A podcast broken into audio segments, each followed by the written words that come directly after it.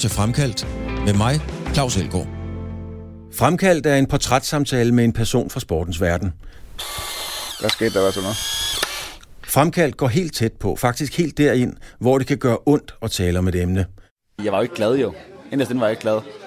Har man først sagt ja til at være med i Fremkaldt, så har man også sagt ja til at give mere af sig selv og dele det med Radio 4's lyttere, end man ellers kender personen for. Jeg har også udtalt dengang, at jeg ville da være verdensmester. Jeg tror bare, folk tænkte, ja ja, der er lang vej, eller kom nu ned på jorden, eller et eller andet. Ikke? Men så sidder man her i dag, og det lykkedes. Når du har hørt Fremkaldt, så er du blevet klogere på et menneske, som du enten holder med, eller måske slet ikke bryder dig om.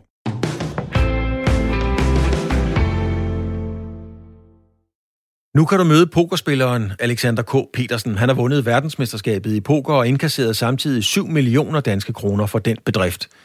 Han har levet som professionel pokerspiller i 14 år, selvom han nogle gange taber en enkelt hånd, som det hedder, på helt op til 300.000 kroner. Alex KP åbner døren til en ellers meget lukket og privat verden og fortæller om den pokerverden, ingen andre ellers kender rigtigt til.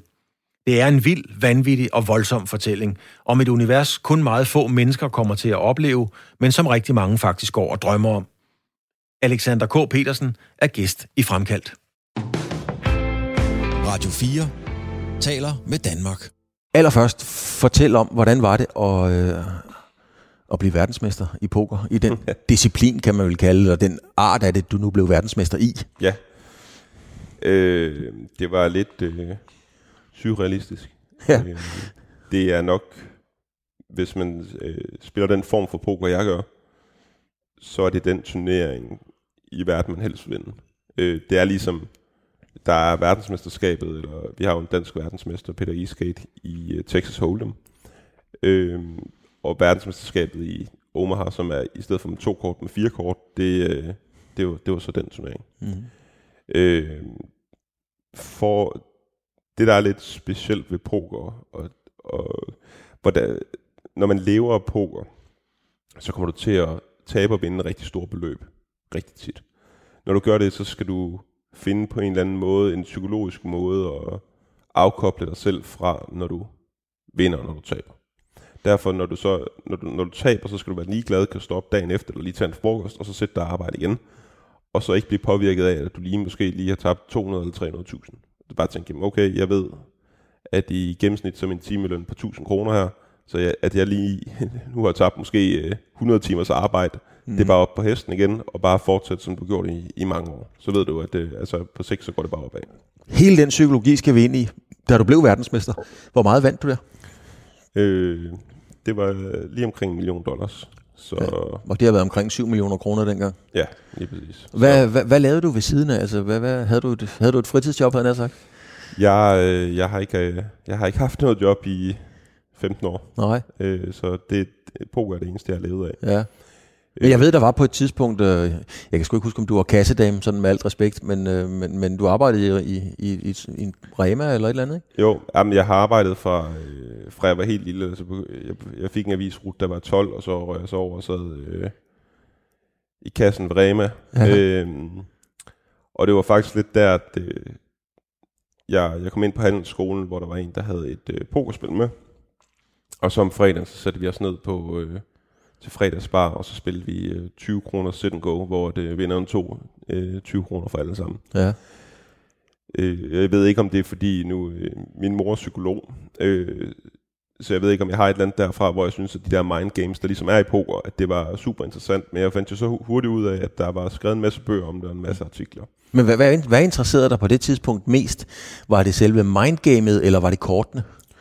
Altså jeg vil sige, i starten synes jeg jo bare, det var... Øh, vi, vi lavede ligesom mange andre har, har lavet dengang de gik i skole. Øh, altså så gik vi ned, så oddsede vi, øh, så gik vi sammen om nogle kampe i weekenden, og så oddsede vi 20 kroner eller et eller andet en masse drenge. Og det var Mhm. mm. rigtig sjovt. Så jeg synes, det var meget... Jeg har altid spillet meget computer, så jeg synes, det var rigtig sjovt det der med, at det var et spil, men nu var der koblet det her pengeaspekt på. Ja. Øhm, og da jeg så fandt ud af, at selv øh, altså den dårligste pokerbog, man kunne læse, kunne man finde ud af, der, der lærte man hurtigt, at der er nogen, der laver den samme fejl altid. Mm. Øh, for eksempel så var der en fra klassen, som bare øh, altid callede, og han racer kun, hvis han havde S eller konger.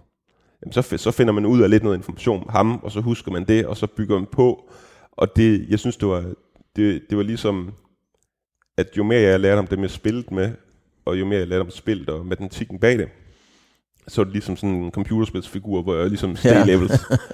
og så kom der også det her øh, aspekt med penge ovenpå, hvor det var, at man ligesom blev belønnet, hvis man gjorde det godt. Ikke? Men selv der, da I spillede om, om, om en 20 og en 50'er, måske hvis det gik vildt til osv., øh, begyndte du der at finde ud af, at, øh, at det her, det kunne du sgu egentlig godt finde ud af?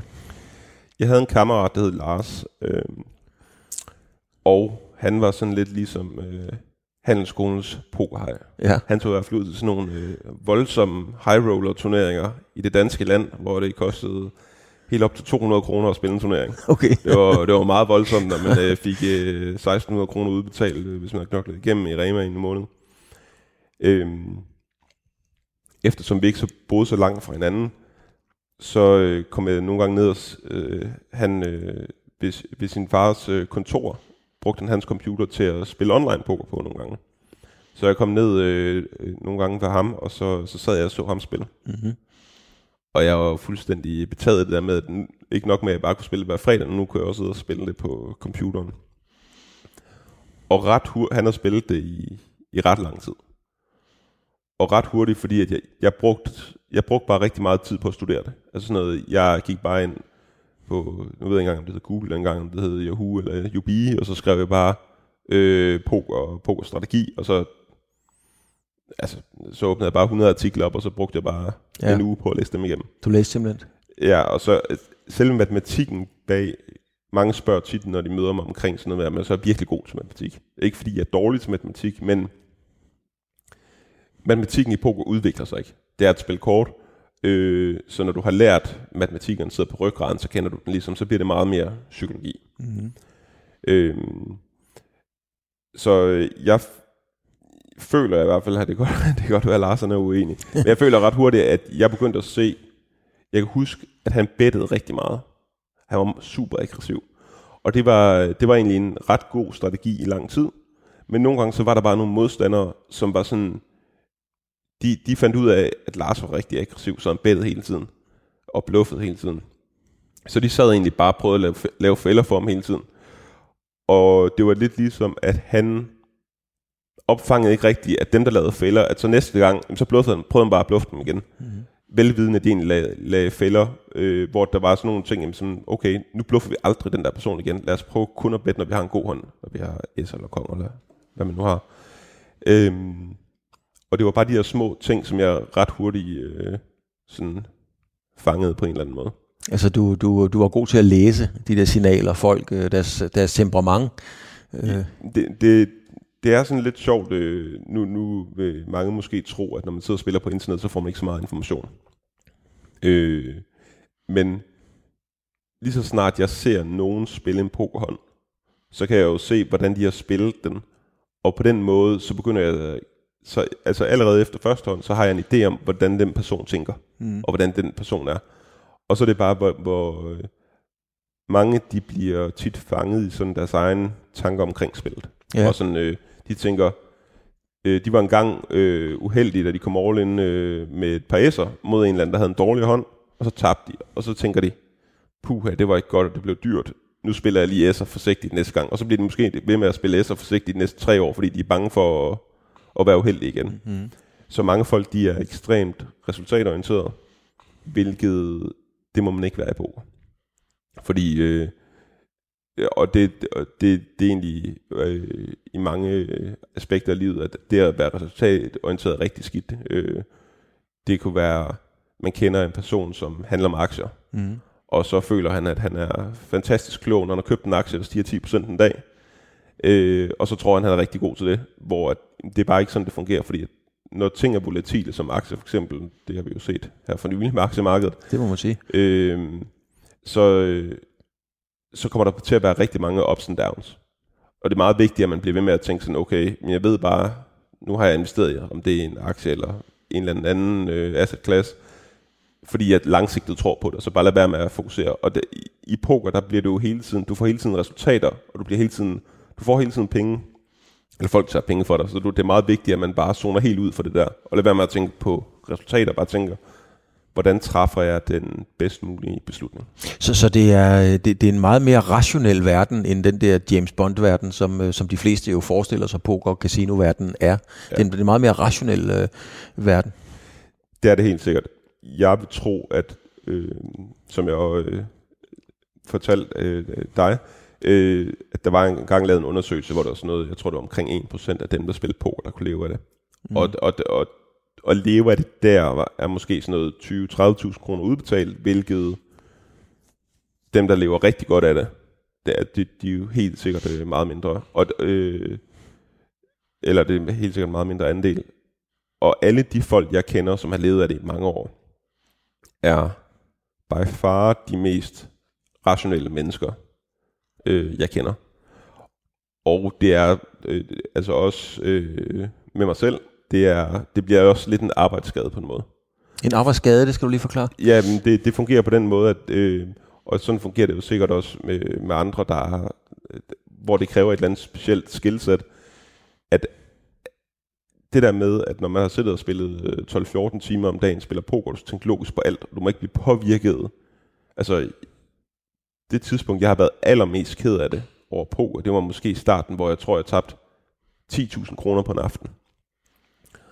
Og altså, jeg, jeg, jeg kunne ikke sove. Altså, jeg boede i en lejlighed, der kostede 1.400 kroner om måneden. altså, det var nærmest øh, halvdelen af, hvad jeg ejede, ikke? Ja. Øh, altså, jeg, var, jeg var fuldstændig smadret, bare sådan, okay, jeg har, jeg har tabt, øh, jeg har tabt mine penge, øh, hvor det er sindssygt, øh, og jeg, jeg kunne slet ikke sove, lå og vente drama, hvor at, øh, hvis, man, hvis jeg taber en halv million dage, så kvarter efter, så sover jeg som en baby.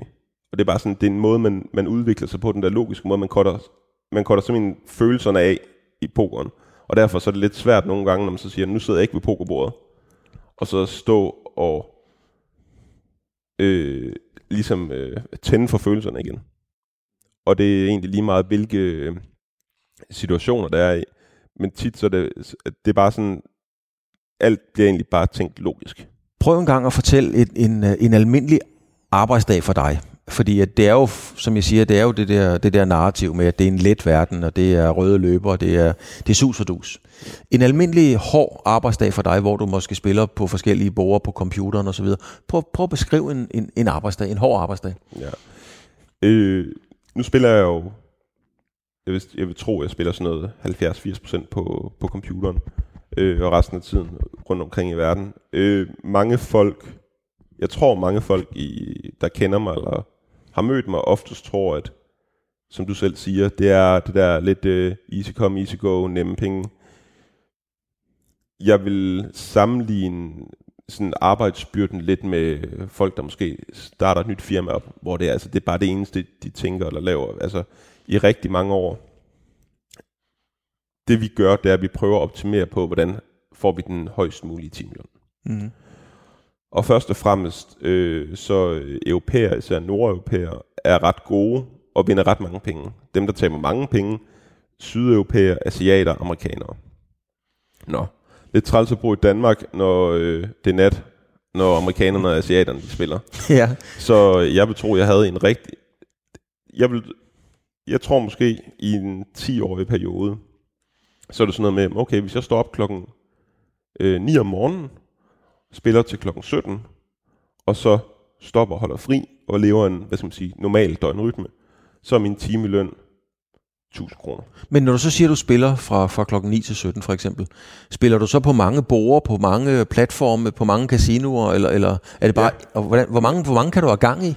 Øh, ja, men, øh, men det der egentlig var sjovt, det var egentlig, at hele min arbejdsrytme, at det netop fordi jeg gerne vil spille mod amerikanere og asiater, så hvis jeg ligger på normal døgnrytme, så var det 1000 kroner timeløn, ikke? Mm. Men hvis jeg lagde hele min arbejde, alt mit arbejde om natten, så lavede jeg 2.500 i timen. Ja.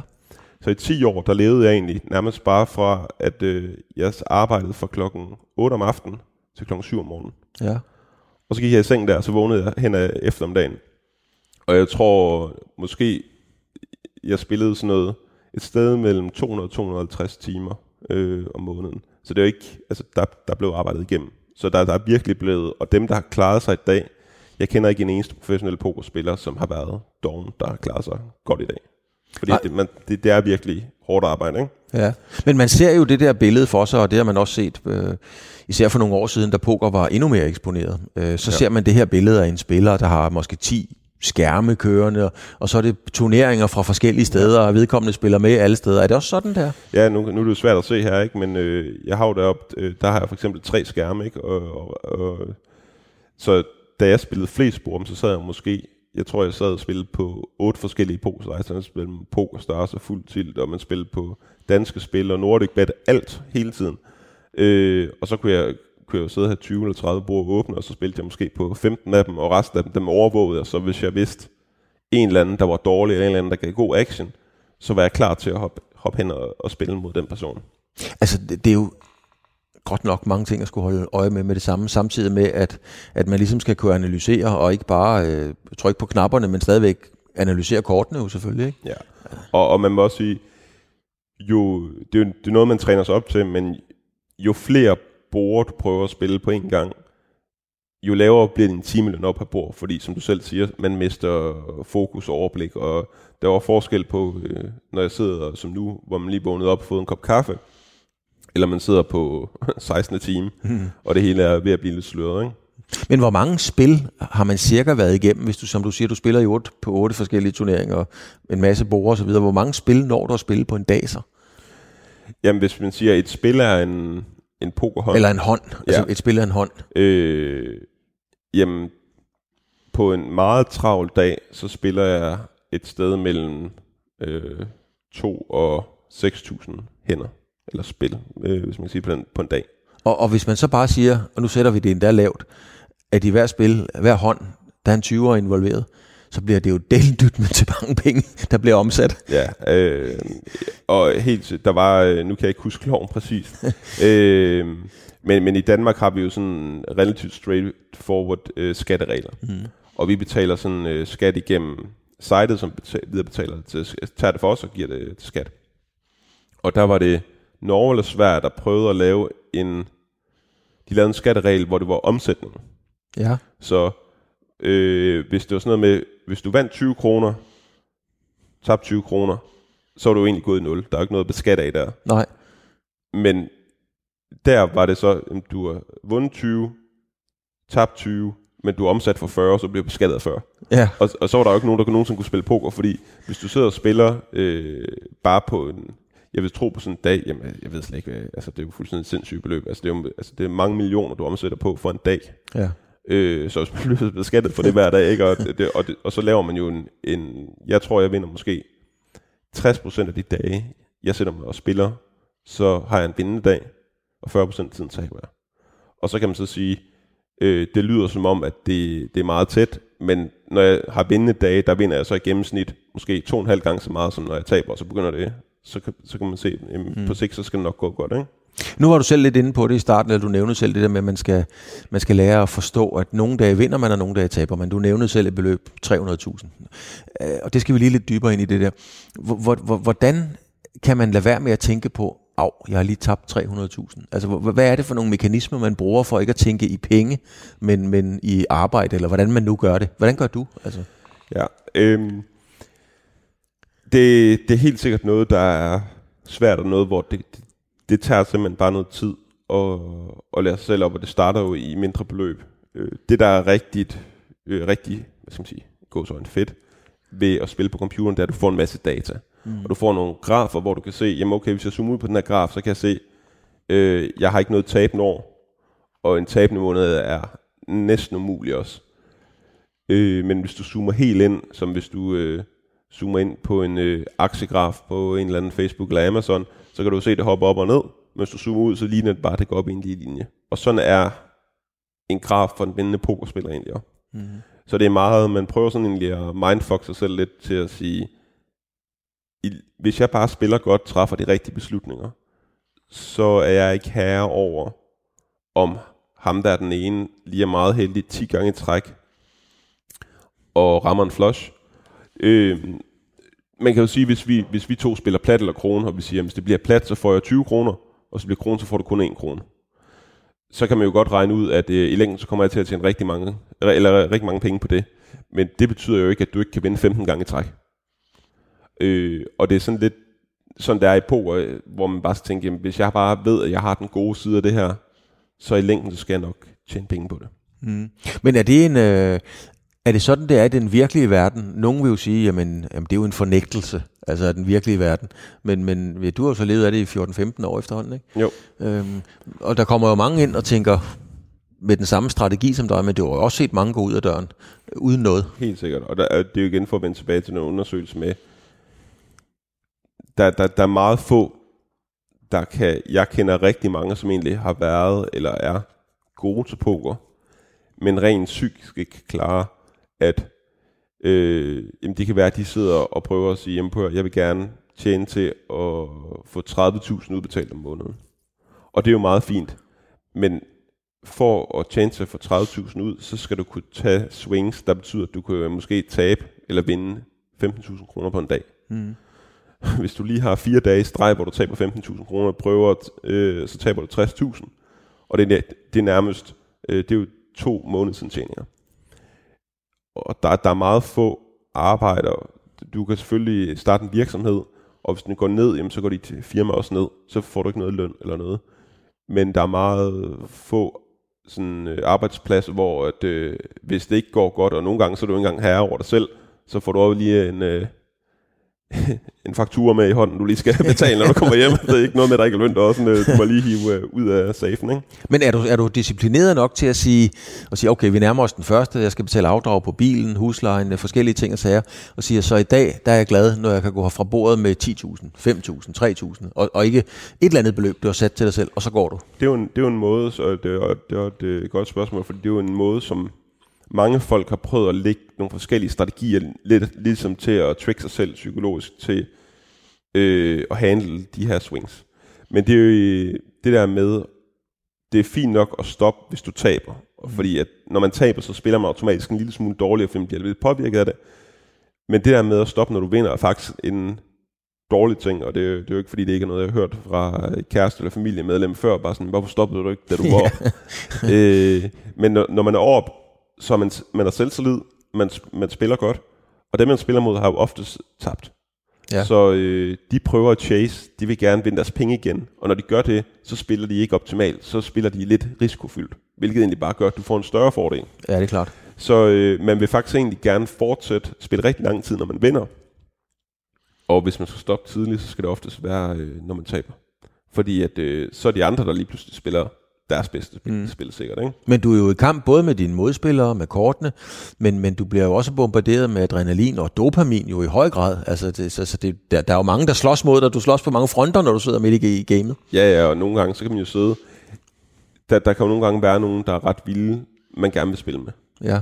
Og jeg ved ikke, hvor mange gange jeg har oplevet, at sådan, okay, nu får jeg lige døgnet dem lidt vendt. Øh, især nu her, hvor jeg har spillet i så mange år og klaret det godt, så behøver jeg ikke at have den der sindssyge døgnrytme, fordi jeg har sparet så mange penge op, at der, der er ingen grund til at presse mig selv dødeligt, når jeg allerede har gjort det i så mange år. Og så siger jeg, nu går jeg i seng klokken to, og så sådan noget fem minutter i to, så kommer der en eller anden, jeg ved, der er en virkelig vild basser. Jeg ved bare, hver gang han sætter sig, så taber han i gennemsnit mellem 50 og 150.000. Og det må du gerne være en del af. Altså bare sådan, jeg ved, jeg ved bare i gennemsnit, der får jeg minimum 30% af de der penge. så det er bare sådan, kan, kan jeg virkelig tillade mig at gå tidligt i seng, når jeg nu kan, kan tjene det her beløb, ikke? Ja. Og så ender man med at sidde og spille til klokken kvart i syv, og som du selv siger, øh, adrenalin og dopamin og alt sådan noget, når man så går i seng, man kan slet ikke falde i søvn, og man har nærmest sådan, øh, selvom det ikke lyder som mareridt, så, altså poker mareridt, fordi at det er bare sådan, man tænker bare hele tiden poker og kort og kombinationer, og så øh, ligger man sig til at sove, og så kører det, det hele bare rundt. Og nogle gange så vågner man bare sådan op, bare sådan, øh, så spiller jeg mod en, der havde syv dæk kort i hånden, altså det er alle mulige mærkelige ting, ikke? Men, øh, så altså, sådan, det er virkelig rigtig meget sådan et mind game, ikke? Nu, øh, nu, nu har du spillet mod din ven fra, fra handelsskolen, og du har fundet ud af, at du er dygtig til det her, og, og du finder ud af, at øh, det kunne man måske lave en levevej ud af. Hvornår er det sådan i, i forløbet, at du begynder at overveje at sige, det her, det, det kan jeg sgu leve af? Jeg, øh, fra, fra tidlig alder, eller hvad skal man sige, fra jeg var 14, der lærte jeg mig selv at kode. Så jeg er egentlig på siden af mit øh, kastdamejob, øh, der lavede jeg hjemmesider. Jeg kodede hjemmesider til folk, og der fik jeg sådan noget 500.000 kroner øh, for. Så jeg, jeg, øh, jeg får Staffel Kokker i foden efter en fodboldkamp på handelsskolen, og ender med at have noget... Øh, have øh, jeg tror, tre eller fire uger, hvor jeg ligger med foden op derhjemme, og der spiller jeg jo, der kan jeg så spille online poker. Ja. øhm, og det ender så med, at jeg dropper ud for at ryge på øh, mediegrafikuddannelsen. Ja. Og jeg vidste allerede der mere end min øh, lærer, så jeg sad egentlig bare på skolen og spillede poker i et helt år, og det der sker efter første år, der er, du skal på, ud og finde en praktikplads i et år. Kom ud til et stort reklamebureau i Aarhus, og så sidder jeg der og snakker med chefen. Og det var egentlig, det var egentlig lidt mere en performer aftale, fordi jeg egentlig, jeg havde den baggrund, jeg havde. Og så siger han til mig, hvad kan du godt lide at lave din fritid? Og så begyndte jeg at snakke om poker. Oh. Og så går der sådan en halv time, så siger han, "Ved- for at være helt ærlig, så lyder det virkelig til, at det der, det, at det der poker, det virkelig er din passion. Ved- Hvis jeg var dig, så vil jeg egentlig bare, øh, du kan altid få en plads her, kom tilbage om et år, Ja. hvis, hvis, hvis, hvis du gerne vil være det her, men altså, jeg synes det nærmest, du skal prøve at give det der chancen, ikke? Mm. Og så, øh, så tænkte jeg, ved du hvad, nu prøver jeg, nu giver jeg det et år chancen, fordi på det her tidspunkt, der øh, gik jeg som sagt på mediegrafikuddannelsen, men jeg havde, jeg betalte en klasse, jeg boede med en, øh, en ekskæreste ude øh, i noget, der hedder Levering, altså uden for Kjellup, uden for Silkeborg, langt væk. Og jeg gik på øh, skolen i Aarhus, og jeg betalte en klassekammerat for hver eneste dag at køre ud og hente mig, så jeg kunne ligge på bagsædet og sove og køre mig til Aarhus. Ja. Så på det her tidspunkt tjente jeg allerede, jeg tror jeg fik sådan noget, tjente måske 15-20.000 om måneden. Ja. Og det, det er jo rigtig mange penge for en studerende, der ellers var vant til 1600, ikke? Så det, det, det var, jeg var allerede begyndt at blive sådan lidt uh, indulged den her lifestyle, de er lidt, lidt hurtige penge. Og så tænker jeg, ved du hvad, det prøver. Nu, nu, nu giver jeg det skud. ja. Så gik du all in på det, for Ja. at blive i sproget. Ja, øh, og så fordi at øh, jeg spillede, jeg spillede online, og så var der både en pokerklub i Aarhus, men der var også casinoet. Så øh, jeg fandt en lejlighed i Aarhus til, til mig og min ekskæreste, og så flyttede vi ud, og så var det nærmest bare poker, Mm. 20 timer i døgnet. Ikke? Ja. Øh, og derfra så er, det, så er det kun gået en vej. Nu sidder vi øh, et sted i København i din lejlighed. Den er meget øh, eksklusivt, eksotisk vil jeg sige, øh, udsmykket med, med forskellige ting. På første sal, der er dit kontor. Jeg kan se, øh, der står en 3-4 skærme deroppe, øh, og det er der, du spiller, sidder formentlig og spiller poker og så videre. Ikke? Jo. Og det er sådan en øh, rigtig New Yorker lejlighed, hvis der havde været udsigt. Hvis der havde været en film, så har der været udsigt ud over øh, floden, som der altid er. Ikke? Så man kigger altid ud over floden. Men det, der, det er nogle dyre ting, det er nogle flotte ting. Altså, er du der i livet nu, hvor at, øh, hvor du havde regnet med at blive? Er du, er du, er du et andet sted, end du nogensinde havde tur håbe at komme hen? Eller, eller hvor er du i dit liv lige nu? Øh, det er jo ikke gået sådan... Det er måske ikke gået... Det, det er måske nemt at se på det nu, og nu så vandt det der verdensmesterskab, og det, det, det, det er gået rigtig fint nu, men der har, der har jo været både op- og nedtur hele vejen derhen. Jeg vil sige, da jeg startede, der var jeg sådan lidt... Jeg kan huske, at jeg sad, jeg havde en samtale med en, der havde en pokerklub i, øh, i Aarhus, og jeg sad og lavede nogle udregninger på papir, og så siger jeg sådan, ved du hvad, så sagde jeg til ham, jeg tror simpelthen, jeg kan komme op og tjene 40 kroner i timen ved at spille poker online. Mm-hmm. Og så, øh, fordi jeg så havde jeg jo regnet ud, så kunne jeg, så kunne jeg droppe mit job og sådan noget, og så siger han, ved du hvad, jeg tror, jeg tror, hvis man bliver virkelig, virkelig god, så kan man komme op og tjene 100 kroner i timen. Og så var jeg bare totalt mindblown, ikke? og jeg kan huske, jeg sad der i min lejlighed og tænkte, hvis jeg nogensinde tjente en million, altså så var jeg jo nærmest altså, øh, det rigeste menneske, jeg nogensinde har mødt. Altså, jeg var, altså, jeg købte min egen ø, og øh, altså, jeg ved, jeg vidste slet ikke, hvor mange Ferrari jeg skulle have. Øh, og det, så jeg havde slet ikke nogen tanker om, at jeg skulle have et eller andet vist øh, pengebeløb. Men jeg vidste bare, at sådan, okay, 1 million, det var bare det. Det var, det var det nærmest det højeste beløb, jeg nogensinde har hørt. Øh, så hvor det endte nu, kan man jo kun sige, at det, jeg føler mig meget privilegeret over at have været i den nation, for der, der, er jo, der er jo så meget held involveret. Øh, hvor jeg startede i en anden handelsskoleklasse, for ham, der ikke lige havde spillet poker med, men så havde jeg, øh, ikke fordi det havde været dårligt at sidde og være mediegrafiker, men det er bare, det været et andet liv. Mm. Og, og de oplevelser, og de, de steder, jeg har boet i verden, og øh, nu sidder og er, øh, jeg behøver sikkert arbejde. Øh, altså jeg er bare, jeg er sikret, ikke? Og det via poker over 14-15 år, det er jo, en, det er jo, det er jo vanvittigt privilegeret. Ja, det må man sige. at have, ikke? Prøv en gang at, at, at fortælle lidt om, øh, hvad er det for et miljø? Altså når du er ude til en stor turnering. Øh, lad os bare tage Bellagio, som, som er sådan, det vil Wembley for fodbold. Altså, Det, der er Bellagio ville det samme for poker. I gamle dage var det Binions Horseshoe, nede, Ja. ja. på, øh, som var et legendarisk pokersted. Men Bellagio er stort. Det er et eks- eksklusivt sted. Hvad, hvad er det for en verden, når du kommer til Bellagio i Las Vegas? Øh, kommer du i jakkesæt? Har du joggingtøj på? Er det damer i høje hæle? Er det champagne? Hvad er det for en verden, du træder ind i? Der er masser af damer og, øh, i høje hæle og champagne, men øh, inde i pokerrummet i Bellagio, der, øh, der er det oftest pokerspillere i joggingtøj. Ja. Øh, og det betyder ikke, at man ikke, øh, ikke også godt kan feste af en gang imellem. Men øh, når jeg går ind i på Bellagio, så er det jo bare sådan, verden er så lille, at dem, der har klaret sig rigtig godt over mange år, der alle ved, hvem alle er. Ja. Så hvis der nogensinde kommer en ind, hvis jeg sidder ved et øh, bord, nu har jeg for eksempel lige været nede og spille øh, på, på, her øh, den sidste måned, har jeg været to gange afsted nede på Hilton i Prag, der ligger der et casino. Ja. Og der er kørt nogle rigtig, rigtig høje spil. Hvis jeg sidder der ved et bord, øh, som for eksempel skete nogle gange, hvor der kommer en eller anden ind, som sætter sig, så kan være, han kommer og sætter sig med 200.000, og jeg aldrig har set personen før, så ved jeg med det samme, at han er dårlig.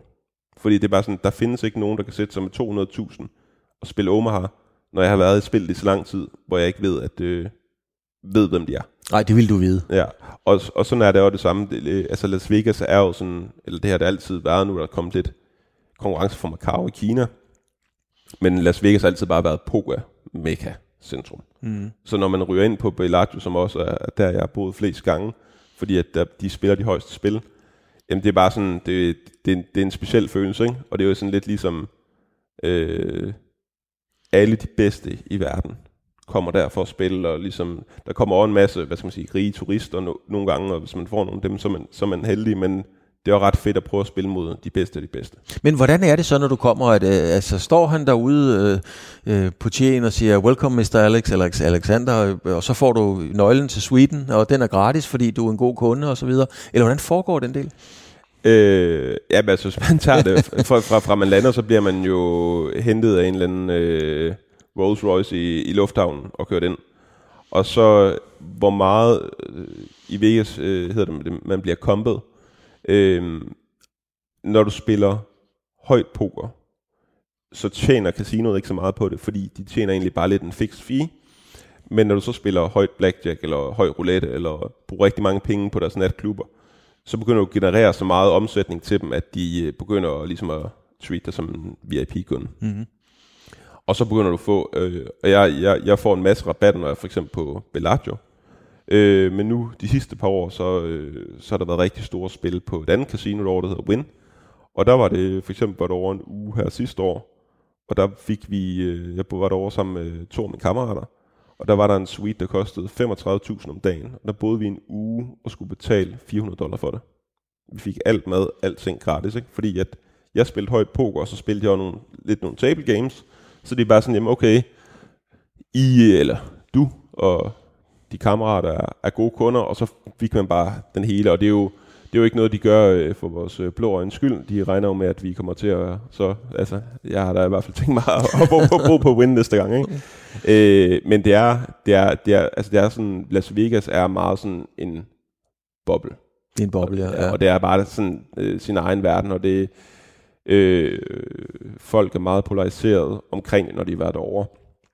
Men der, altså, der, der, der er faktisk mange ting, man kan lave, men det er, det er et dyrt sted, og man, øh, man kommer ikke hjem med penge på lommen særligt. Nej, det er rigtigt. Jeg, jeg havde en, øh, nu vil jeg ikke nævne navne, og du, du kender ham formentlig også, jeg havde en, en fodboldkammerat fra Fyn, som tog til Las Vegas og spillede også på Bellagio, og når han fortalte, så, så, så fortalte han, at, at nogle gange så ringede telefonen, så var der kommet en rig mand fra Japan eller Sverige eller et eller andet sted, og gerne ville spille poker, og øh, med et eller andet beløb per hånd, eller per, hvad man kalder det, og så videre. Og så ved de inde på hotellet, at øh, når, men der passer den fyr fra Danmark, og der sidder en anden en derovre, og sådan noget. Er det sådan, det foregår? Bliver du også nogle gange ringet op og siger, vi har en gut her, der gerne vil spille? Det er lige det niveau, du passer til dig, eller hvordan, hvordan foregår det? Øh, en lille smule, ja. Øh, det, der ofte sker, er jo, de er jo, øh, de er jo en underholdningsvirksomhed, de hoteller derovre. Så ofte, når de får en eller anden øh, milliardær, der kommer ind for eksempel, så siger han, jamen ved du hvad, Øh, nu har jeg wired en million dollar til, der er jo ekstremt rige og sindssyge mm. folk derovre. Der er nogen, du ser jo nogle gange måske nogen sidder og spille 10.000 dollar per hånd i blackjack, eller øh, spille rød sort på rouletten. Og det går stærkt. Det går rigtig stærkt. Og så nogle gange, så den der person har måske... Det der er med poker, som er lidt anderledes... Øh, altså hvis jeg nu begyndte at gå op i at løbe, så er det jo ikke lige fordi, at jeg lige kan sige, hvad så... Øh, så en bowl, skal vi lige ud og have en tur? det, det, der er ikke, eller spille fodbold, skal vi lige ud og sparke straffe med Messi. Det findes ikke.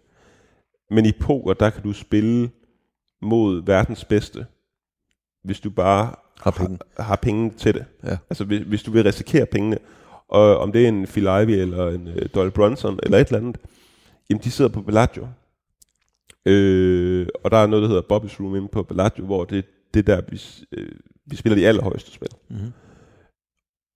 Og der er der mange rige mænd, som egentlig bare synes, det er, hvis du har så mange penge, du ikke ved, hvor du skal have dem, øh, som øh, der bare er rigtig mange af i Vegas åbenbart, så synes de, det er rigtig fedt at få lov til at ligesom sidde og snakke og spille med deres, på en eller anden måde, øh, sportshelte. Jeg ved ikke, om man skal kalde det sport, men øh, det der, de går rigtig meget op i det, ikke? Så det er lidt ligesom at, at betale Messi for at skyde en strafsparkskonkurrence. De er lidt ligeglade med, om de vinder eller taber, bare det er hyggeligt imens. Ja, lige præcis. De, øh, altså, hvis de nu kunne vinde, så, så, er det, så, så er det jo ekstra fedt at have en historie til hjemme og sige, at jeg, jeg vandt en kæmpe pot over Doyle Brunson, eller jeg bluffede Phil Ivey, eller et eller andet. Mm. Øh, men det gør jo, øh, det gør jo, at det mindset, de folk har, når de kommer ind, det ved alle de gode jo også. Men så, det vil sige, at, at øh, for at det skal være hyggeligt, så går det jo, hvis I spiller de her cash games, så betyder det jo nok, at så går det sgu nok ikke, du møder op i, øh, i, en, i en joggingdragt. Så, så kunne jeg forestille mig, at de gerne ville have, at du kom i et pænt jakkesæt. Talte pænt, opførte dig pænt, havde manerer og så videre, sådan så du var hyggeligt selskab, og ikke bare ribbede dem. Er det en del af gamet også? Det skulle man tro. Øh, jeg, jeg kender ikke en eneste person, der sidder i jakkesæt, øh, når de spiller. Og det, og det kommer egentlig til, at når det, når det bliver sådan, når man ser det på film og sådan noget, så er det ofte sådan, øh, no, jo, nogle gange så har der været til et eller andet arrangement, hvor vi sidder nogle drenge sammen, og så er det fin mad, lidt vin, og sidder og spiller lidt for sjov. Problemet er lidt, hvis du skal sidde og spille i, jamen når du sidder og spiller på sådan en casino, du ved ikke, om du kommer til at sidde og spille i 4 timer eller 34 timer. Nej. Så når du sidder der og spiller om altså millioner, så har du ikke lyst til at sidde og have det ubehageligt. Nej. Fordi du vil, gerne- du vil gerne sidde, så, øh, og mange sidder jo for massage ved bordet og alt muligt, fordi det er bare sådan, hvordan er mest komfortabel i, i det her setup, ikke? Mm. Øh, det kan godt være, der er nogen, der er... øh, Jeg tror, den gamle skole synes, at det med at være fint klædt på, var lidt mere sådan... Det var, det var stil, man gjorde det på, men der er heller ikke mange af dem. Der, men der er nogle af dem, som lige tager en skjort på, eller prøver at være lidt mere stilet. Men den yngre generation, som jeg jo nok hører til, øh, selvom det er ved at være et par år siden, jeg startede, vi er meget mere sådan lidt, okay, vi skal bare, hvordan, hvordan spiller vi det? Øh, det er jo ikke, fordi vi møder op og ikke har været i bad i fire dage. Nej. Men øh, vi, har, øh, vi har bare noget tøj på, som er løst og behageligt, når vi skal sidde og... Altså man kender jo næsten øh, sådan narrativet fra, fra de gamle westerns, altså Wyatt Earp, da han var sheriff. Der er jo altid nogen, der lige skulle ind og prøve og se, om de var hurtigere end ham. Er det også sådan med dig? Du har været verdensmester. Er der også nogen, der skal prøve dig, bare fordi det er dig, skal se, om de er bedre end dig? Ja, altså det, det sker i, altså det sker øh, meget mere i Danmark end udlandet selvfølgelig. Øh, det sker lidt i Las Vegas, fordi folk, når man spiller Omaha, så ved, jeg kender folk derovre, de kender mig, så der, der, der er lidt, men i Danmark, og nu var jeg jo øh, hvad det hedder, ansigt ud til for danske spil i tre år, Ja. øh, og lavet en masse med dem, og, øh, så det, der er det der lidt med, at det, det kunne være sjovt nok lige at, at bluffe mig, eller det være Mm. sjovt lige at vinde nogle penge over mig. Øh, så det er der, men, men, men slet ikke på det, på det niveau, som det sker.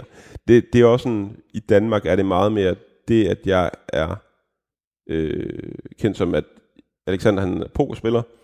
Det betyder ikke så meget i Danmark kontra, hvor meget det betyder i USA, hvor at dem, der er bedst, og det er lige meget om det er poker eller NFL eller et eller andet, de er ekstremt ophøjet, og de er sådan lidt lukket af mm. fra at, hvad skal man sige, på en eller anden måde, menig mand kan komme i kontakt med dem. Men sådan er det jo ikke, øh, sådan er det overhovedet ikke i Danmark. Altså, øh, så er lige øh, prins Frederik øh, over, han sad han bare over på Sankt Anne Palæ foran Joan Juice, ikke? Jo. Så han bare der, så går der lige en eller anden dame forbi og spørger, Nå, det er da fedt, du sidder her, eller et eller andet. Ikke? Det er bare sådan, altså, vi, vi, og det synes jeg, det er rigtig fedt for Danmark. Ikke? Der, er- der, der, er, der er meget få, hvor de, at de bliver sådan lidt, hvad skal man sige, utilnærmelige. Mm. Øh, men det er bare meget mere i, i USA, og derfor er det meget mere en historie, når nogen de kan få lov til at spille mod de bedste i verden, eller de bedste ja. for USA. Ikke?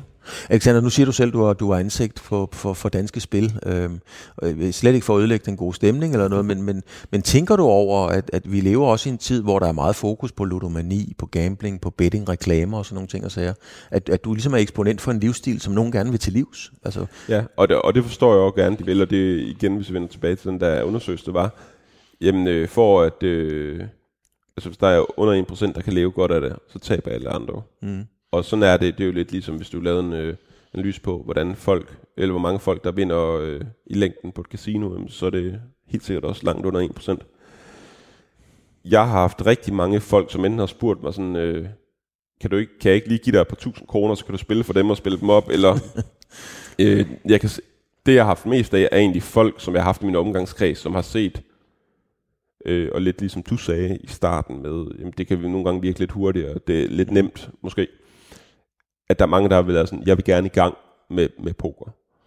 Og ikke fordi det er op i tiden nu, men i al den tid, jeg har været i gang, hvor jeg lidt ligesom vidste, hvor meget arbejde det krævede, jeg har altid sagt til alle, lov mig, du ikke starter med poker. Altså bare, altså næsten alle taber på det, og det er ekstremt hårdt arbejde, mm. og jeg tror ikke, der er noget hårdere arbejde psykisk, fordi at det er bare sådan, især når du starter ud, fordi hvis du ikke har så alle mange penge, og du har, øh, som du snakkede om, du har, øh, du skal sørge for husleje, mad, alt muligt, og du kan sidde og tage, det, det dur bare ikke. Øh, så jeg har altid, og har altid prøvet at få alle til ikke at spille poker. Ja. Men, men, når, men når folk, øh, og især øh, øh gamble nu, jeg havde vi, havde vi ringkøring her i går, og øh, det var sådan en rengøringsmand, og øh, han var sådan, jamen han, han synes, han kunne så se sig og spille poker. Og så, så kunne han jo ikke lade med at begynde at snakke om øh, casino, og hvordan han kunne lide det, og jamen, det kunne være, han skulle i gang på. Var sådan, altså, du må, det, det, må, det må du aldrig gøre. og udover det, så please stop med at gå på casino, hvis, øh, øh, hvis du kan, fordi altså, øh, du, du kan ikke vinde mod huset i længden. Nej. Øh, så det, nu står jeg jo selvfølgelig også i en, øh, en privilegeret situation, hvor at øh, hvis i morgen alt poker og casino blev lukket ned, øh, så skulle jeg nok klare mig. Men jeg, ja, jeg, vil, jeg vil meget gerne have folk ikke gambler. Ja. Lad os sige på den måde. Så du, du er bevidst om det, altså det, og der er sikkert også nogen, der, der tager det ilde op, at du, du reklamerer, fordi det er man jo, når man er ansigt, så reklamerer man jo for, et, for en bettingudbyder, kan man sige. Ikke? Jeg vil sige, i de, i de år, hvor jeg var der, der, jeg kan faktisk ikke huske, at jeg har fået noget negativt øh, backlash. Det kan godt være, at folk har tænkt, at det er... Der, der er forskel, øh, min, øh, min kammerat Uffe Holm øh, har jeg oplevet, har været sådan lidt igennem øh, møllen, på grund af, han var ansigt ud til her for... Ja, altså jeg, jeg må sgu indrømme, at jeg har i medierne været en af dem, der har været efter ham, og jeg er også en af dem, der også altid bliver spurgt, hvad synes du om Uffe Holm? Ja. og der, der, der, har, der vil det, som jeg siger, jamen det er jo ikke Uffe Holm, altså man, billedligt talt, man skal jo ikke skyde efter aben, hvis man kan ramme pianomanden. Og ja. det er jo ikke for at tale ned om Uffe Holm, men, men, men det er jo dem, der tillader, at man må sende det osv., hvor, hvor jeg tænker bare, at det, det billede, man laver, det er, at man gør det, det, det unormale billede til et normalt billede. Altså i reklamerne sidder Uffe jo og, og lyver for sin kæreste og siger, nej, det er regnvejr og sådan nogle ting, og det, solen piver ned. Skal vi ikke grille? Ja. Nej, det kan vi ikke, fordi det begynder at blæse og alt muligt. Ja. Det der med at lyve, øh, det, det bliver til et normalt billede. Ja. Og, og det er sådan ligesom det, som, som, som jeg har saleret over. Men jeg tænker også, altså nogle gange, når du sidder med familie, venner til en julefrokost, skal du så nogle gange forsvare det, du egentlig går og laver. Og det må da være anstrengende, hvis man skal have det ligesom undskylde og forklare hele tiden, at jamen, det er sgu fint nok. Ja, Ej, det, det skal jeg ikke over for familie, venner og sådan. De, de ved godt, jeg tror, de alle sammen ved lidt, hvordan det hele hænger sammen. Mm.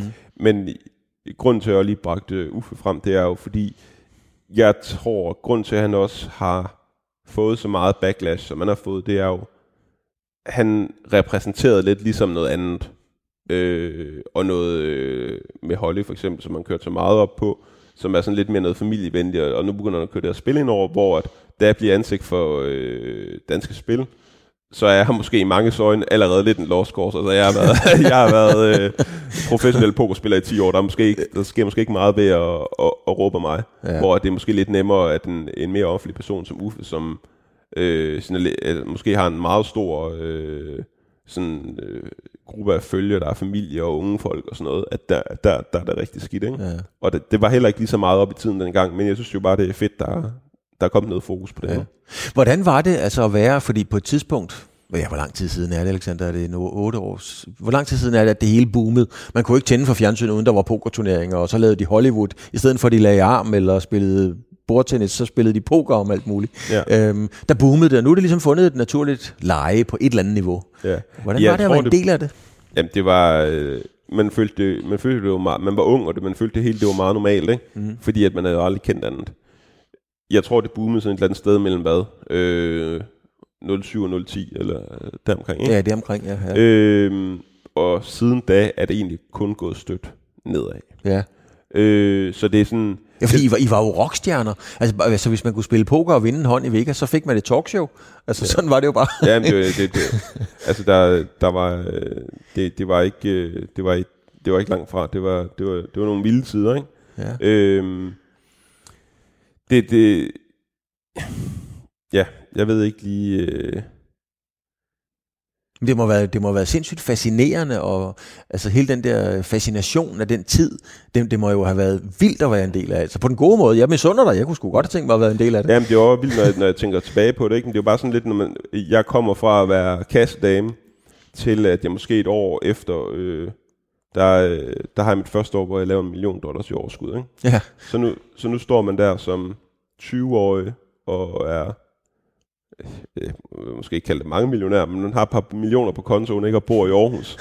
og øh, det vildeste, man nogensinde har prøvet, det er at bruge øh, 400 kroner på kuldshackers ind i byen. Ikke? og lige pludselig så bliver man taget med til de her øh, sindssyge byture i Vegas, hvor man bruger 100.000 på en aften, og ja. man, øh, vi havde en, øh, bygget en, en vild suite på MGM, jeg tror, det kostede 30.000 kroner om dagen, ikke? hvor Ekstrabladet kom og, og filmer rundt ind i der, sådan at det var meget, at det var det hele, det var bare, altså det, det, det, var, bare, det var bare sindssygt, ikke? Ja. Og det føles jo også sådan lidt ligesom et, øh, altså det føles som sådan en surrealistisk verden, fordi at vi var nogle få stykker, jeg havde en rigtig god kammerat, som var begyndt at lave startups nu her, øh, der hedder Albert, som vi sparede rigtig meget, så vi, vi vendte og drejede hver eneste gang, vi spillede poker, bare sådan, kunne vi have gjort det på en anden måde, kan du give mig noget kritik der?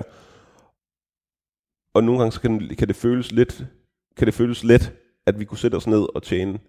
Øh, nogle gange tab, taber man så, men ofte så kunne man sætte sig ned, så, så der, vi tjente måske 300-400.000 udbetalt om måneden. Mm. Det er altså svært at styre det som 20-årig, når du ikke har nogen som helst forpligtelser, og det er jo, det jo altså, hvis jeg kunne gå tilbage i tiden, så havde jeg nok gokket mig selv lidt i nøden og sagt, øh, hvad med at du lige sparede nogle af de her penge op i, stå, i stedet for bare at stå og øh, Øh, fyre dem afsted i byen for at øh, spille fandango, ikke? Men, men altså nu, nu kan man jo godt høre, og, og, og det betvivler jeg simpelthen ikke, fordi hvis ikke du har den disciplin, så kan man ikke overleve i den verden, du har overlevet i så mange år, på det niveau, du har overlevet. Det, det tror jeg godt, vi kan skrive under på alle sammen. Men, men du har jo også lavet nogle sindssyge ting. Altså du har jo taget et vedmål, ved jeg, nu kan du selv fortælle historien, hvis du vil, om at stå i en swimmingpool. altså, altså, hvor man tænker, jamen, okay, der, der, der, er noget, der er noget utæmmeligt i den mand. Prøv lige at fortælle den historie. Ej, men det, er jo, det, det, det, det følger jo lidt med i, i, den her, i det her pokermiljø. Vi får lavet sindssygt mange vedmål. Og jeg, øh, jeg kan rigtig godt lide vedmål, som er ret usandsynlige, hvor jeg får rigtig gode odds. Jeg har også, øh, altså det der med, jeg tror vi var syv, syv pokerspillere, som har lejet et eller andet luksussommerhus. Og så skulle vi egentlig bare øh, arbejde hele weekenden og bare hygge os.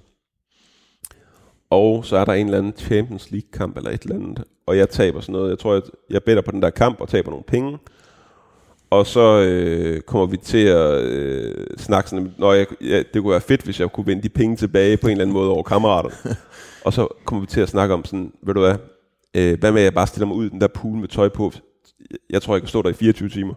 Hvad siger I til, at hvis øh, de penge, jeg har tabt på fodboldkamp, dem giver jeg mig, hvis jeg kan stå der i 24 timer, så jeg ikke kan, så får I øh, 5-10.000 eller det, jeg kan ikke huske, hvad det var. Og så endte jeg altså med at hoppe ud i den der pool og stå der. Jeg kan ikke huske, hvor mange timer jeg stod der. Men det ender med, at især den ene af parterne, øh, en af mine kammerater, han kunne simpelthen ikke sove, fordi han var så nervøs for, at han troede, jeg blev med at stå. Jeg havde fået et par smadret ud, så stod jeg der i et par t-shirts, og jeg hundefrøs. Altså, det var det mest forfærdelige, jeg nogensinde har prøvet. Og så, øh, så jeg havde min telefon, øh, og der var jeg så i gang med sådan øh, på forum, så jeg ved ikke hvorfor, om der var noget skadeligt ved at stå i en svømmepool i, i 24 timer, og det, det er der ikke. Men jeg finder jo selvfølgelig en eller anden på side 7 på Google, finder en eller anden artikel om, at der kan være et eller andet øh, Så jeg, nu bliver jeg jo lidt nervøs, og da han så er nervøs, så ender det med, at han kommer ud sådan og siger, jeg kan ikke sove, jeg er for bange for, at du, du vinder. øh, så vi, det ender med, jeg kan simpelthen ikke huske, om jeg står der, jeg står der, jeg tror, jeg står der over 10 timer. Og så kører de så ud og siger, okay, vi, vi tror simpelthen, du bliver, ender med at blive stående. Ja. Så hvad med, at du bare får lidt mindre, end du kunne vinde, og så, så stopper vi nu. Og altså, de vedmål, dem, jamen, jeg, altså, jeg havde et vedmål en gang, om jeg kunne blive, jeg, øh, jeg har aldrig stået på mål, altså i fodbold. Nej. Om jeg kunne blive målmand i en anden divisionsklub. og der fik jeg sådan noget, jeg tror det var sådan noget mine, øh, jeg tror det var sådan noget mine 20-30.000 mod, hvis jeg kunne bare, altså jeg skulle spille mig på et hold, så, så ville jeg få, øh, jeg tror jeg få en million eller sådan noget. Og jeg finder øh, for fat i, nu kan jeg ikke huske hans navn, Hobros målmandstræner, Ja. og betaler ham, for at han skal øh, træne mig til at blive målmand. Og vi møder så op. Øh, vi, han kører så til Randers og har et eller andet der. Øh, og så jeg møder så op der en eller anden aften. Og det er sådan lidt halvkoldt, og det regner lidt. Og så skal jeg bare stå der i to timer og kaste mig efter en bold. Ikke? Og, og det, altså, det ser jo super ynkeligt ud, når man ser det fra siden, hvor det er jo nærmest bare mig, der ligger mig ned på siden for at gribe en bold. Men det var simpelthen så forfærdelig en oplevelse. Og dagen efter er jeg jo bare øh, blå over hele kroppen, så jeg bare sådan, jeg sige, jeg må ringe til de der drenge, så det, ved du, jeg giver mig op på forhånd, Den- jeg, jeg, er jeg er aldrig nogensinde målmand. Men er I, øh, er I alle sammen, altså alle jer, der, der, der kan det her poker og har vundet store turneringer og lever af det, har I alle sammen den galskab i os? Jeg vil ikke engang kalde det vildskab, for det er jo galskab. Ja. Ej, det har vi, det har vi ikke, og det, og det, det, det har jo nemt, det, har, det, bliver, det er blevet meget mindre. Det der var, det var, at når vi er, jeg tror måske, der på et tidspunkt var 3, 4, 500 i Danmark, som alle sammen var mellem 18 og 22, Mm. og, øh, og som alle sammen tjente i hvert fald 50.000 om måneden. Når du, når du har en masse unge fyre, som lige pludselig får en masse penge mellem hænderne, så bliver det selvfølgelig øh, sindssygt. Ikke? Øh, så det, det igen, det hører lidt mere de der de vilde øh, tider til. Ikke? Øhm, og, der, og der var der også mange, der, der ikke gjorde det. Og jeg tror egentlig bare sådan, at øh, det er lidt de folk, man finder sammen med dengang. Hvis det havde gået øh, knap så godt for mig, så havde jeg haft færre penge, så er det jo selvfølgelig ikke blevet så vildt, men det var bare, det var bare så surrealistisk at gå fra, at altså, da jeg var 12 år og fik min øh, første penge fra visruten, og jeg skulle sætte penge ind i banken, stod jeg græd i banken, for jeg kunne ikke forstå, hvorfor de tog mine penge, og hvordan de kunne finde dem. Ikke? Så, så, så det, det med at så egentlig gå op i, jeg synes, det var fedt at spare op, og jeg solgte ting og alle mulige sjove ting, og så lige pludselig til, at det bare eksploderer, for at man får et par tusind om måneden til, at man et år efter har flere millioner på konto, man ved slet ikke, og man ved intet om noget. Altså man Nej. ved ikke, hvordan man sparer op, man ved ikke, hvordan man investerer, man ved ikke, øh, hvor vigtigt det med afkast det er bare at få investeret tidligt, alle mulige ting. En del af, af programmet her, det er jo, at øh, vi altid tager et billede. Det er derfor, det hedder fremkaldt. Og, øhm, så jeg vil tage et billede af dig nu, og så skal du fortælle mig, hvad du ser på det billede. Og nu, se, hvis du lige øh, prøv en gang at rykke dig lidt over, fordi vi vil ikke fortælle, hvor du bor. Man kan måske Okay. genkende det, hvis man kigger ud af vinduet, så vi laver lige en fast, Okay. en fast baggrund. Sådan der. Og så øh, får du lige det her billede at se. Og det har vi jo, øh, det har vi der. Hvad er det for en mand, der sidder der? Ja, det er en, der har spist for godt. øh, jamen, det er jo... Det er en, der har spillet poker i lang tid, hvor jeg, altså, jeg tror, øh, i bund og grund, hvis man skal kode det helt ned, så er, er jeg meget, øh, meget taknemmelig og glad og tilfreds på, mm. hvor, hvor, hvor jeg er endt henne. Ikke? Har du været, har du været heldig? Har, du, har kortene været der noget i? Er du dygtigere end de andre? Øh, øh, hvad, hvad siger du til den del af det? Hvad er det for en mand, der sidder der? Er det, er det verdens heldigste mand? Er det Fætter Højbæk? Det, det, det er det helt sikkert ikke. Øhm, alle kommer til at være heldige og uheldige i perioder, når det, når, det, når det gælder poker. Men det er bare sådan, at den, der træffer de bedste beslutninger, øh, er den person, der kommer til at tjene flest penge, øh, som regel. Mm-hmm. Øh, og jeg siger ikke, at jeg er verdens bedste til at træffe beslutninger, men jeg er oppe i toppen i forhold til, hvor resultaterne er endt med at være henne. Ikke? Spiller du poker og lever af det om 10 år også? Jamen, jeg vil tro, at jeg har jo taget meget, nu har jeg brugt en masse af mine øh, dumme penge i byen og på alt muligt. Jeg har jo investeret mange af mine penge de sidste mange år. Mm. Så der begynder, eller, jeg behøver ikke at spille poker for, fordi af nødvendighed længere, men jeg kommer til egentlig til at gøre det af interesse, og fordi jeg synes, det er sjovt. Jeg synes, den der udfordring er, er sjov, så jeg kommer aldrig til at stoppe. Jeg kommer, altid, jeg kommer til at spille poker resten af livet. Øh, men jeg kommer ikke til at spille 250 timer øh, om måneden længere. Øh, jeg kommer ind til at gøre lidt mere, hvad, hvad, hvad der lige passer mig, når, når det passer ind i, øh, i, i mine planer. Ikke?